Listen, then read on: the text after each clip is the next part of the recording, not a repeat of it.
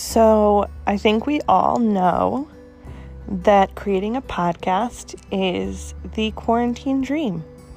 And so that's what we're going to do um, with this podcast. Uh, Quarantine Thoughts with Becky is going to be a discussion with other people who are also quarantining to just talk about what it's looked like, what our thoughts are, what's the best thing we've watched on Netflix, what's the worst thing, what's been the best part, what's been the hardest part. We're going to be silly, we're going to be funny, we're going to be deep, we're going to be serious, and we're going to tackle the mental health effects, the physical effects, um, as well as the ways that we would like to grow and be better.